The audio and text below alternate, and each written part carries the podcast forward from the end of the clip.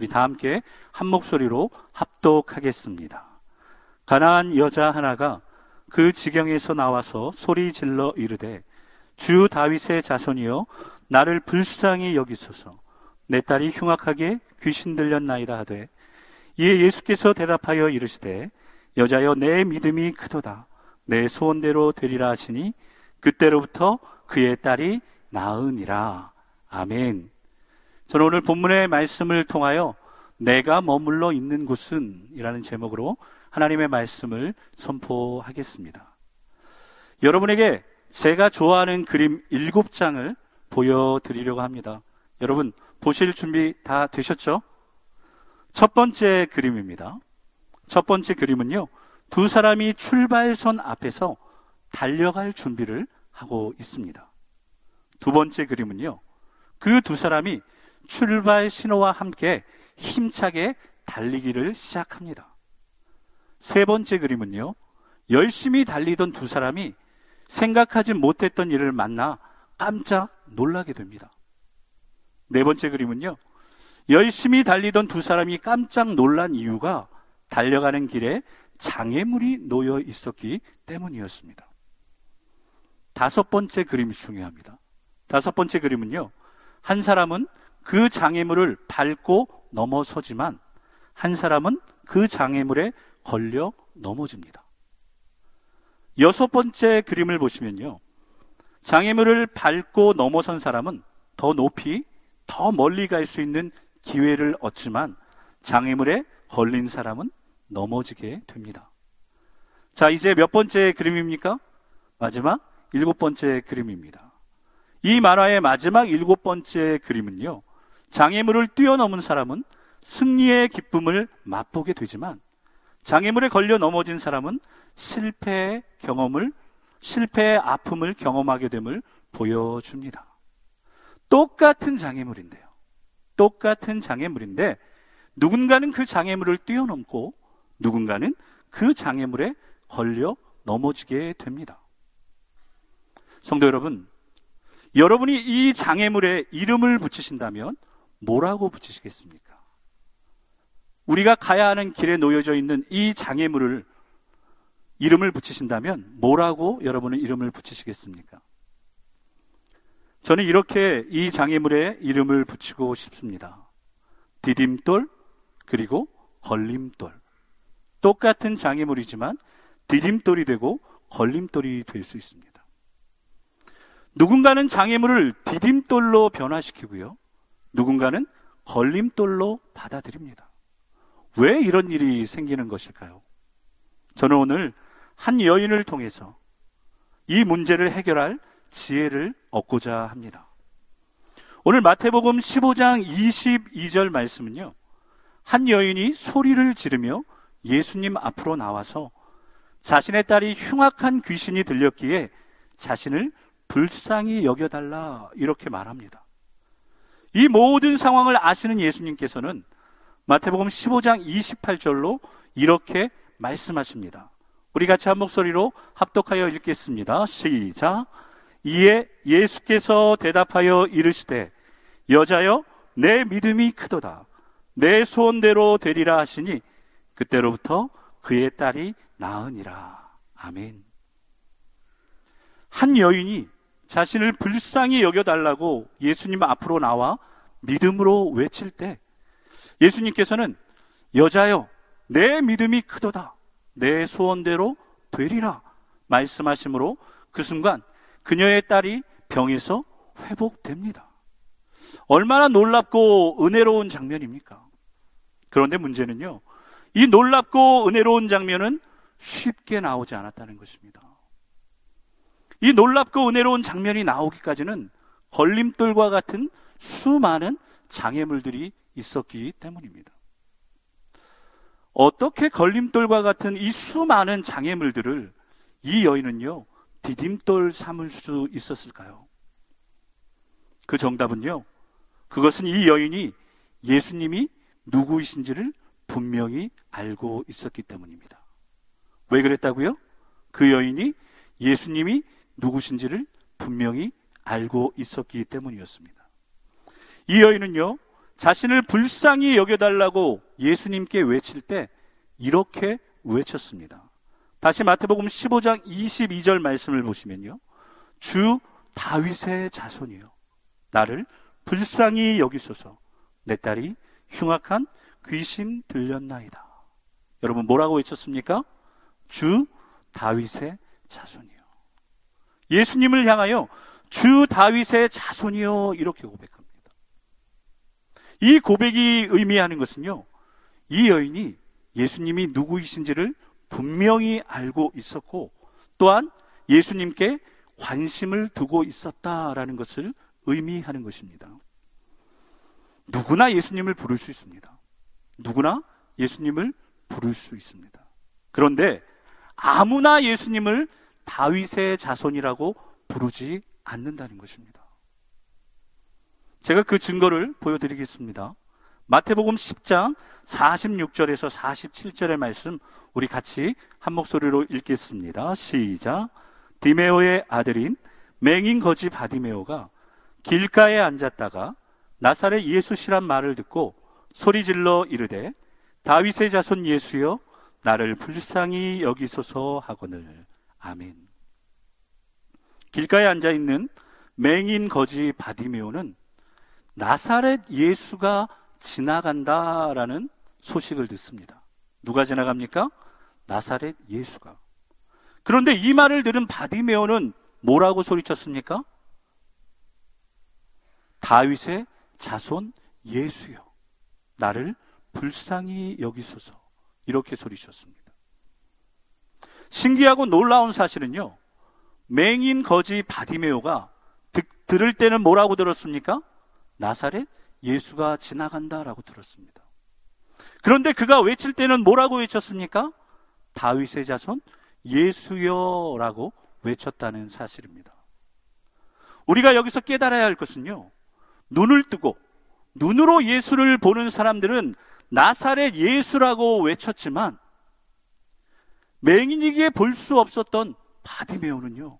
예수님을 다윗의 자손이라고 불렀다는 사실입니다. 성도 여러분, 잘 들어보십시오. 잘 들어보셔야 됩니다. 본다고 다 아는 것이 아닙니다. 본다고 다 아는 것이 아니고요. 못 본다고 모르는 것도 아닙니다. 본다고 믿는 것도 아니고 못 본다고 못 믿는 것도 아니라는 사실입니다. 예수님을 눈으로 볼 수 있지만 단순히 지식적으로만 예수를 알기에 수많은 사람들은 예수님을 향해 나사렛 예수라고 외쳤습니다. 그러나 예수님을 볼 수 없었지만 맹인이었고 거지였던 바디메오는 하나님의 말씀을 믿었기에 예수님을 나사렛 예수가 아니라 다윗의 자손 예수라고 부를 수 있었던 것입니다. 그때 맹인 거지 바디메오에게 은혜가 임하고요. 그때 살아계신 하나님을 경험하게 되었던 것입니다. 저는 오늘 이 자리에 있는 우리 모두가 내가 지식적으로만 예수를 알고 있는 것은 아닌지, 정말 말씀을 믿기에 예수를 알고 있는 것인지, 예수를 믿고 있는 것인지 자신의 믿음을 점검해 보아야 합니다. 다시 가나안 여인의 이야기로 돌아가겠습니다. 가나안 여인은요, 유대인이 아닌 이방인이었습니다. 그럼에도 불구하고 그는 예수가 그리스도이심을 알았습니다. 그리고 아는 것에서 멈추지 않고 믿음으로 예수 앞으로 나아갑니다. 다윗의 자손이여 고백하며 귀신 들린 자신의 딸을 고쳐주시기를 간절히 구하고 있는 것이었습니다. 지금까지 수많은 기적을 행하신 예수님의 그 행동을 우리가 바탕으로 예측해 보면 이 정도의 믿음을 가진 사람이라면 예수님은 즉각적으로 칭찬하셔야 되고 즉각적으로 은혜를 베푸셔야 됩니다. 그런데 오늘 예수님은 뭔가 좀 다르십니다. 뭔가 좀 이상하십니다. 이렇게 놀라운 믿음을 가진 이 여인에게 예수님은 마태복음 15장 23절을 통해 이렇게 행동하십니다. 우리 같이 한번 읽어볼까요? 시작. 예수는 한 말씀도 대답하지 아니하시니. 아멘. 예수님은 칭찬받을 만한 믿음을 가진 이 여인에게 한마디도 말씀하지 않으십니다. 침묵하십니다. 침묵. 이 여인이 올바른 믿음을 가지고 간절히 외치며 예수를 그리스도로 고백하는데 칭찬하지 아니하시고 침묵하십니다. 예수님은 왜 침묵하실까요? 예수님은 불쌍한 딸을 둔 이 이방 여인이 귀찮아서 쫓아버리기 위해서 침묵하신 것이 아니었습니다. 예수님의 침묵은요, 이 여인의 믿음이 좀 더 성장하고 좀 더 성숙할 수 있도록 침묵이라는 훈련을 하고 계신 것이었습니다. 오늘 이 예배를 드리는 성도 여러분, 저와 여러분도 마찬가지입니다. 우리가 믿음을 가지고 예수 그리스도의 예수를 그리스도로 고백하며 간절히 기도합니다. 그런데 우리가 예수 그리스도를 고백하며 간절히 기도하지만 하나님이 우리의 기도에 응답하지 않으실 때가 있어요. 침묵하실 때가 있다라는 것입니다. 하나님이 침묵하시니 우리도 기도를 멈추고 침묵하면 되겠습니까? 안 됩니다. 그런데 많은 성도들이 기도하다가요. 이 침묵이라는 걸림돌에 걸려 넘어지게 됩니다. 내가 기도하는데, 내가 간절히 믿음으로 외치는데 왜 하나님 응답하지 않으시고 침묵하는가? 그러다 하나님이 내 기도를 듣지 않으시는구나. 이렇게 오해하고 기도를 포기해 버리는 경우가 많이 있습니다. 내가 기도할 때 하나님이 침묵하시니 좌절하게 되고 낙심하게 되는 것입니다. 그런데 성도 여러분, 오늘 하나님의 마음을 깨달으십시오. 우리가 간절히 하나님 앞에 기도할 때 하나님이 침묵하신다면 그 침묵은 우리의 기도를 듣지 않으시는 것이 아니라 우리의 믿음을 한 단계 더 성장시키시고 성숙시키시려는 하나님의 훈련임을 깨달아야 합니다.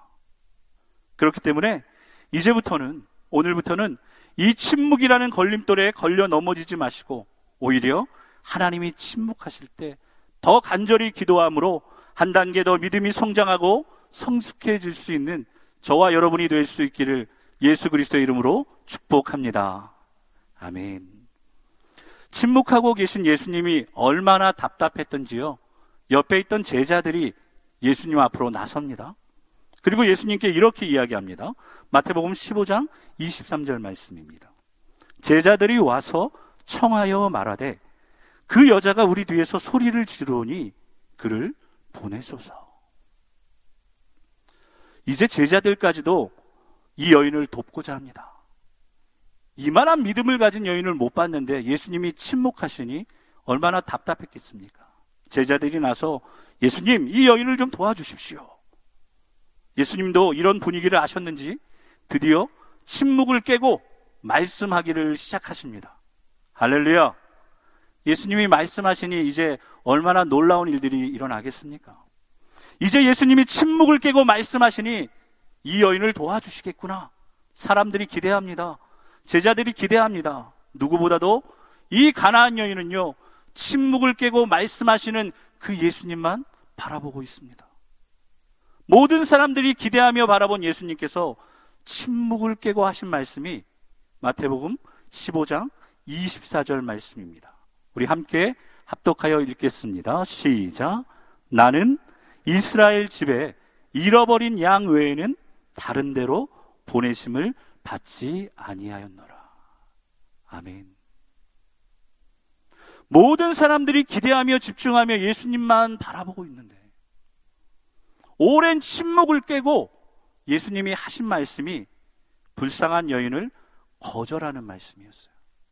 나는 이스라엘의 집에 잃어버린 양 외에는 다른 데로 보내심을 받지 않았다.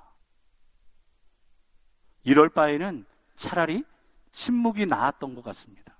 아무 말 안 하셨더라면 나 혼자 생각하고 끝냈을 텐데. 예수님이 이제 침묵을 깨고 하신 말씀이 거절이었어요. 거절.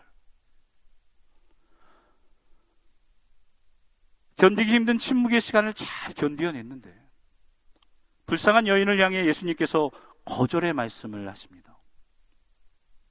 만약 제가 이런 상황이었다면 위로받지 못한 속상한 마음에 자존심이 상한 분노의 감정이 끌어올라서 아마도 예수님께 화를 내며 소리쳤을 것입니다.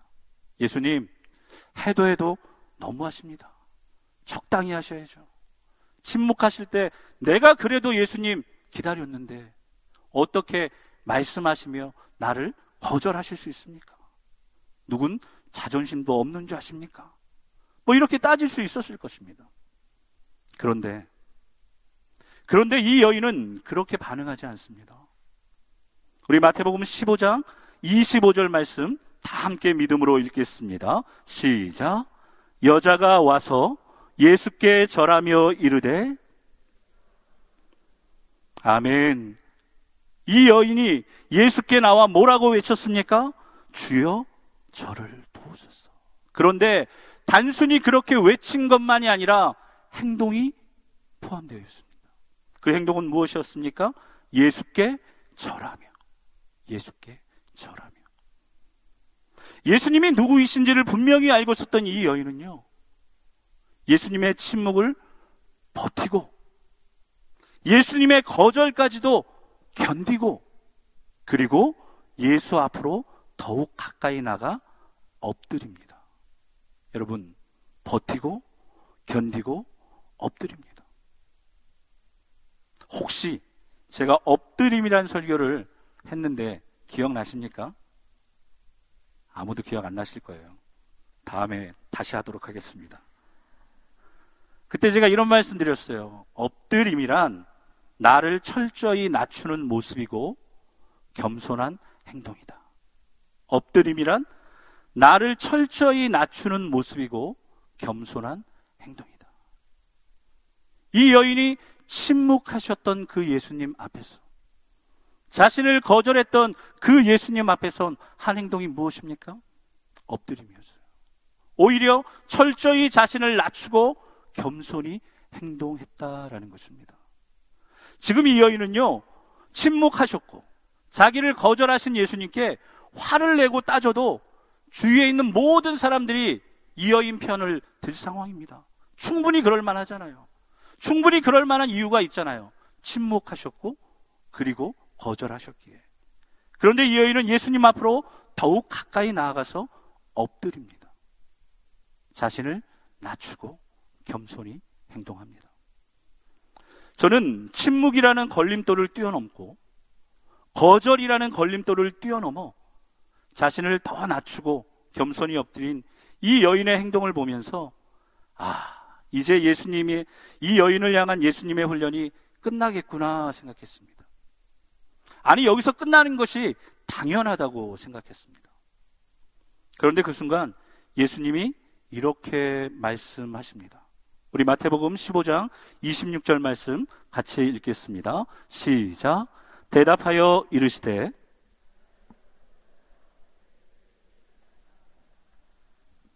아멘. 혹시라도 물을 마실 때는 천천히 읽어주시면 감사하겠습니다. 예수님께서 뭐라고 말씀하셨냐면 자녀의 떡을 취하여 개들에게 던짐이 옳지 않다. 마땅하지 않다. 이렇게 말씀하셨어요. 예수님의 침묵 훈련을 잘 견디고 예수님의 거절 훈련까지 잘 견딘 그리고 자신을 낮춘 이 여인을 향한 예수님의 훈련은 멈추지 않았던 것입니다. 예수님은 이 여인이 얼마나 더 인내하고 얼마나 더 낮아질 수 있는지를 또 테스트하신 것입니다. 자녀의 떡을 취하여 개들에게 던짐이 옳지 않다.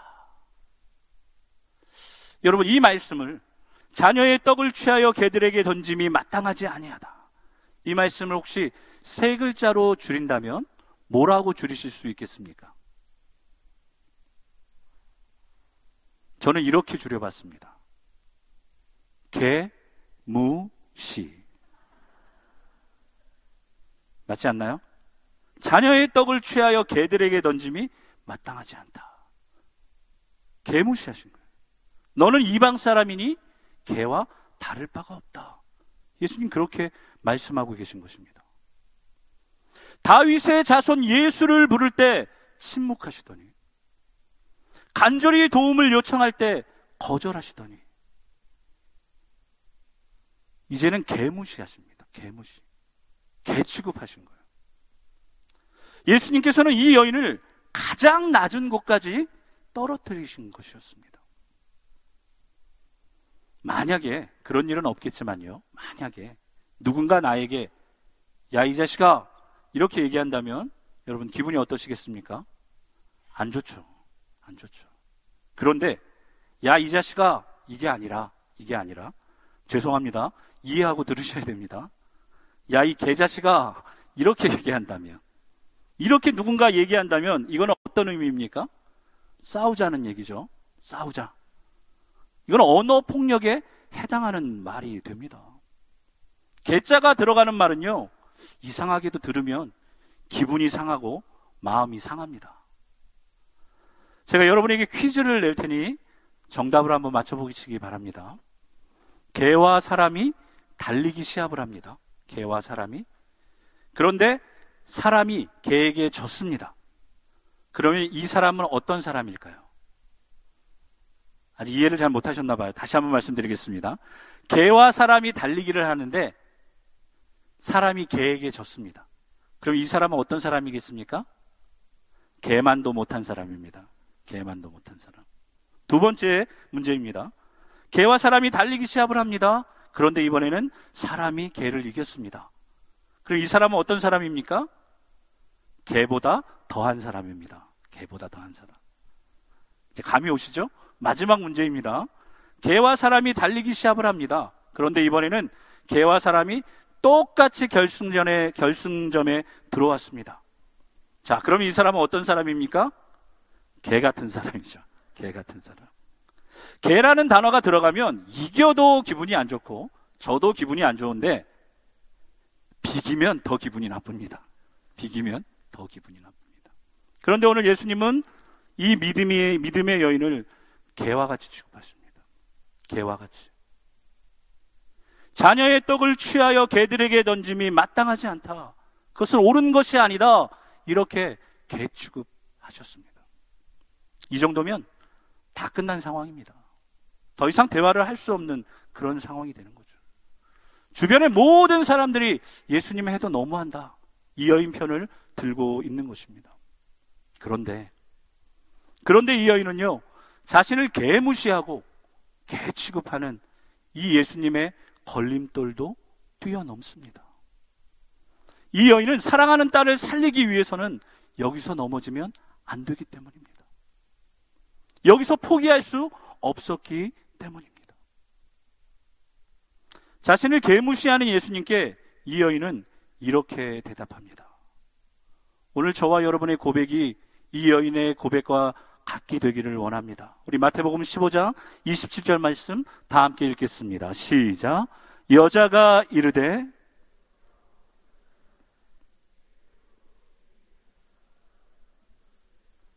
아멘. 여자가 뭐라고 고백합니까? 주여, 올소이다. 개들도 제 주인의 상에서 떨어지는 부스러기를 먹기에 저에게도 부스러기라도 주시기를 원합니다. 이 믿음의 고백이 예수님을 감동시켰고요. 이 믿음의 고백이 모든 상황을 역전시키게 됩니다. 주님 맞습니다. 저는 개와 같은 인생입니다. 그러나 개들도 주인상에서 떨어지는 부스러기를 먹지 않습니까? 그 부스러기라도 충분하오니 나에게 그 부스러기라도 주시기를 간절히 원합니다. 그렇게 고백한 것입니다. 그 순간 예수님이 이 여인에게 이렇게 말씀하신 것입니다. 오늘 우리에게 주시는 하나님의 말씀임을 믿고 우리 다 함께 마태복음 15장 28절 말씀 읽겠습니다. 시작. 이에 예수께서 대답하여 이르시되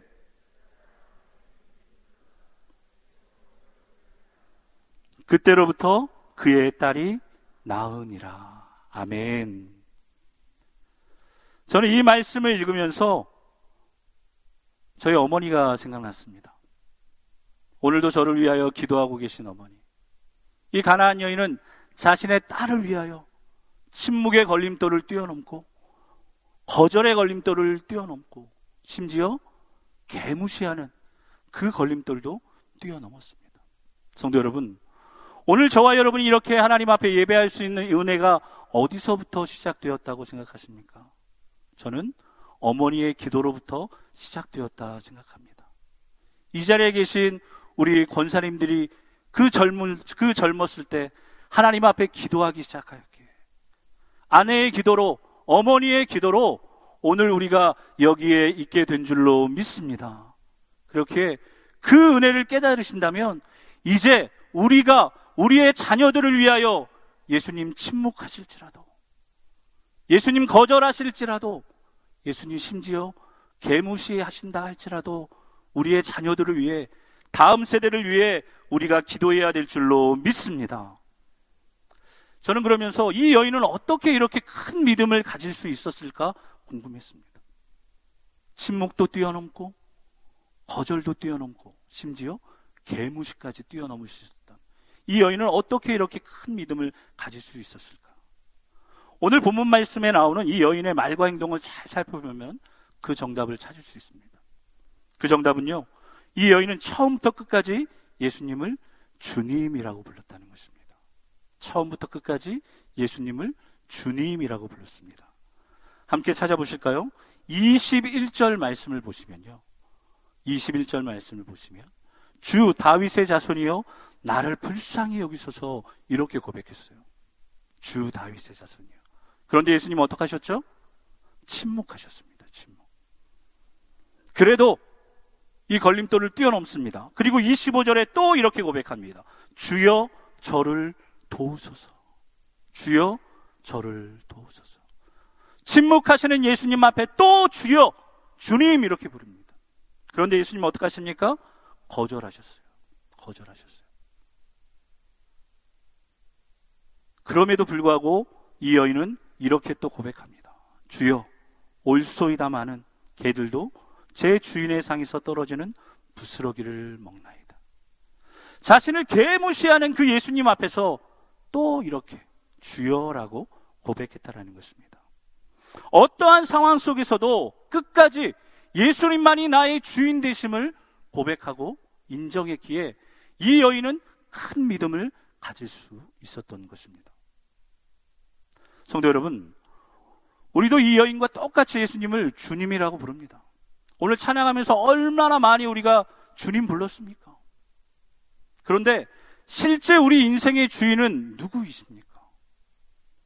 말로는 예수 믿기에 예수님이 주인이라 하지만 우리는 우리의 삶 속에서 내가 즐거워야 하고 내가 만족해야 하는 내가 주인 되는 삶을 살아갑니다. 아니신 것 같죠? 그런데 맞습니다. 한번 생각해 볼까요? 쉬는 날이 되면 쉬는 날이 되면 예수님이 주인인지 내가 주인인지 금방 알 수 있습니다. 쉬는 날 뭐 하십니까? 돈이 좀 생기면요. 예수님이 주인인지 내가 주인인지 쉽게 알 수 있습니다. 교회 나왔다가 내가 무시하는 말을 들었을 때 오이쿠스 모임에 갔는데 나를 무시하는 일을 했을 때 그때 우리는 예수님이 주인인지 내가 주인인지 금방 드러나게 돼 있습니다. 오늘 하나님께서는요, 이 여인을 통해 우리에게 무엇이 믿음인지 생각하라 하십니다. 무엇이 믿음인지. 또한 어떻게 사는 것이 믿음의 삶인지 보게 하십니다. 누가 진짜 믿음의 사람인지 깨닫게 하십니다. 예수님이 누구신지를 분명히 안다면 침묵과 거절과 개무시를 당하는 상황이 생긴다 할지라도 믿음의 사람은 예수님 앞으로 더 가까이 나가서 엎드리기 때문입니다. 이것을 해내는 사람만이 믿음의 사람이기 때문에 그렇습니다. 성도 여러분, 믿음은요, 어떤 상황과 환경 속에서도 끝까지 하나님만 바라보는 것인 줄 믿습니다.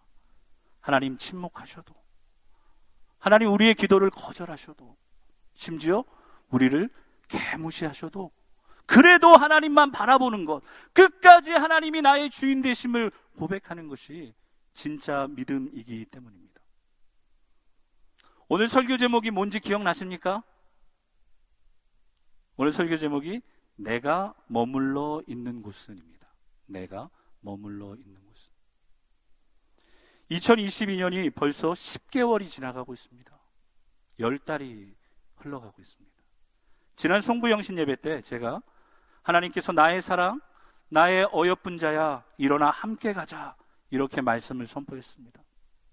우리는 그 말씀을 듣고, 믿고, 하나님의 손을 붙잡고 믿음으로 일어나 2022년도를 살아가고 있습니다. 그런데 지금 나의 믿음이 어디에 머물러 있습니까? 지금 나의 믿음이 어디에 머물러 있습니까? 침묵이라는 장애물에 걸려 넘어져 기도를 포기하고 있지는 않습니까? 거절이라는 장애물로 힘들어서 좌절하고 낙심하고 있지는 않으십니까? 침묵이라는 장애물, 거절이라는 걸림돌, 잘 버티고 혹시 여기까지 오셨는데 무시를 당해서 더 이상은 참을 수 없고 더 이상은 견딜 수 없다라고 생각하는 분이 혹시 이 자리에 계십니까?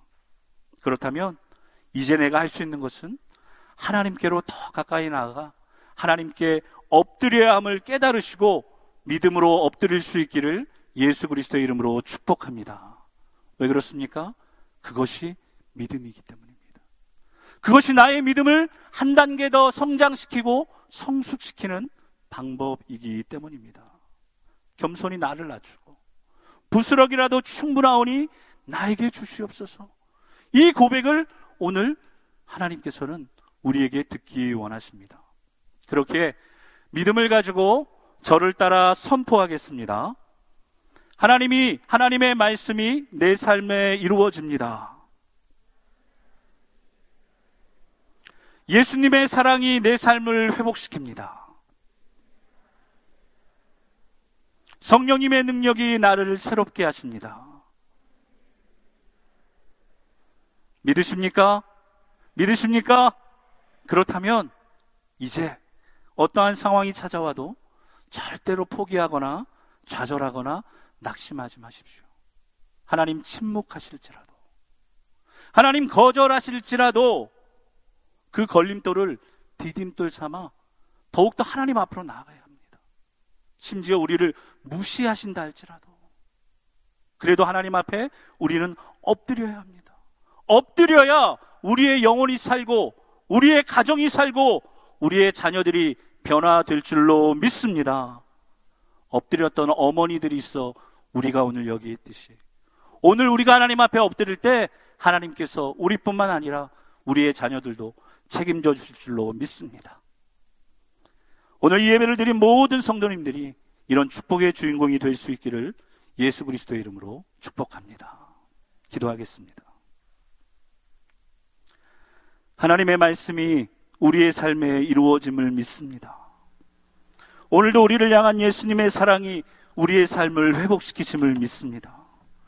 이 시간 이곳에 충만히 임재하신 성령님의 능력이 우리를 새롭게 하실 줄로 믿습니다.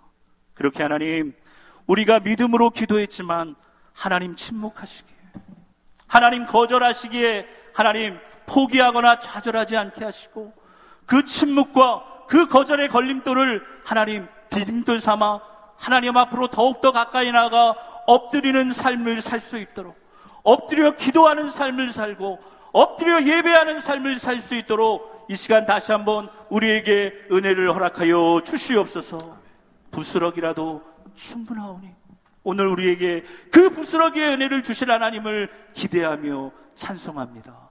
예수 그리스도의 이름으로 기도드렸습니다. 아멘. 아멘. 우리 그 믿음